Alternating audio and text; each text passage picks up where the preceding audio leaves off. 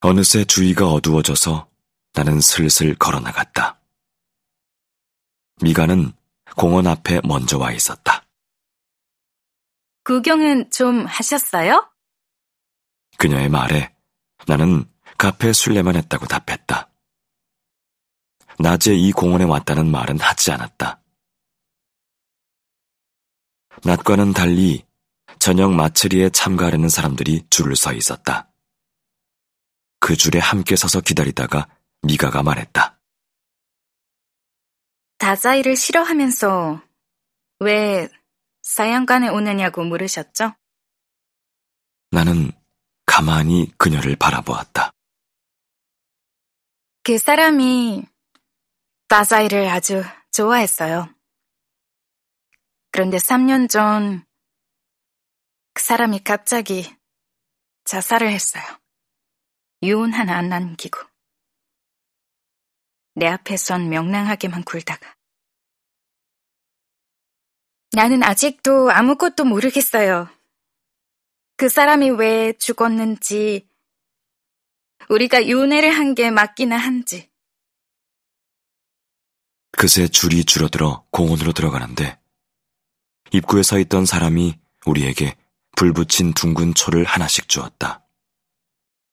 그러고 보니 앞에 들어간 사람들도 다 손에 초를 들고 있었다. 미가는 하던 말을 마저 했다. 매년 한국에도 가고 사연관에도 가요. 자살하는 사람의 마음을 알고 싶었어요.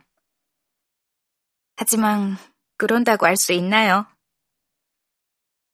처음엔 다자이가 영향을 줬나 싶어서 원망했지만 그 사람이 그런 기질이 있었으니 다자이를 좋아한 거겠죠. 어쨌거나 나는 다자이가 원래부터 싫었어요. 지금은 또 싫어졌고요. 그런데도 매년 그 집을 찾아가면 이상하게 위안이 돼요. 어쨌든 이유가 있었겠죠? 다자이도, 그 사람도. 내가 모르더라도 이유가 있었으면 됐다. 그런 마음이 들어요. 그러고 나면 여기 마츠리가 기다리고 있어요. 매년.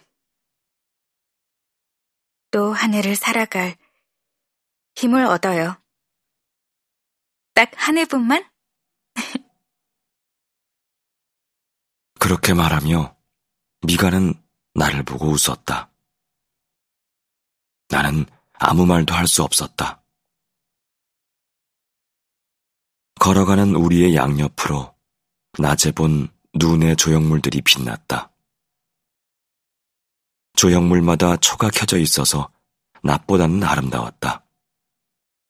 언덕 위에 히로사키 성도 조명이 들어오니 낮에 보았을 때보다 운치가 있었다. 한참을 들어가니 눈으로 여기저기 동굴이나 산을 만들어 놓은 곳이 나왔다. 낮에는 무심코 지난 곳이었다. 미가는 초를 들어 보이며 원하는 곳에 초를 놓고 소원을 빌라고 했다. 그녀는 내 눈을 똑바로 바라보며 말했다. 당신도 그리운 사람이 있지요? 당신 얼굴에 써 있어요. 못 봐서 고통스러운 얼룩이 있어요. 그래서 모스에서부터 끌렸어요. 보고 싶은 그 사람이 볼 수 있는 사람이라면 만나게 해달라고 빌어요. 나는 볼 수 없는 사람이라 명번만을 빌지만. 그럼 이따 봐요? 그러면서 미가는 자신의 철을 놓을 곳을 찾아다니기 시작했다. 나는 어이가 없었다. 고작 이런 어린애 같은 짓을 하자고 여기로 부른 건가? 그녀의 신비스런 분위기에 혹해 나는 좀 더 의미 있는 것이 있으리라 기대했다. 초를 들고 있는 나 자신이 우스꽝스러웠다. 쓰레기통이 있으면 당장 버리고 싶었다. 주위를 둘러보았다. 열심히 초를 놓을 장소를 찾고 있는 사람들. 적당한 장소에 초를 놓고 간절히 빌고 있는 사람들이 보였다. 그들은 진지했다. 부질없는 것에 진심을 다하는 그런 모습에 갑자기 코끝이 시큰했다. 내가 젖어들지 못한다고 해서 저 사람들까지 우습게 볼 수는 없었다. 그래도 나는 어색했다.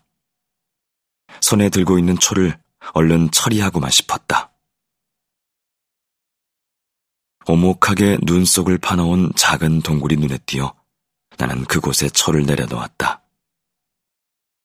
미가의 말이 떠올랐다. 볼 수 있는 유경과 볼 수 없는 석규. 그러나 나는 유경을 보게 해달라고 빌지 않았고 석규의 명복도 빌지 않았다. 모든 게 부질없었다. 나는 미가를 위해 기도했다. 당신이 이제 다시 사양관에 안 가기를 바랍니다. 새로운 사람과 사랑에 빠져서 자살 같은 건 절대 하지 않는 오래오래 장수할 남자와 사랑에 빠져서 미가와 나는 히로사키 역 앞에서 헤어졌다. 등불 마츠리에 가기 위해 만났던 사람처럼. 나는 역사로 들어갔다. 그러고 보니 오늘은 눈이 안 왔다는 생각이 불쑥 들었다.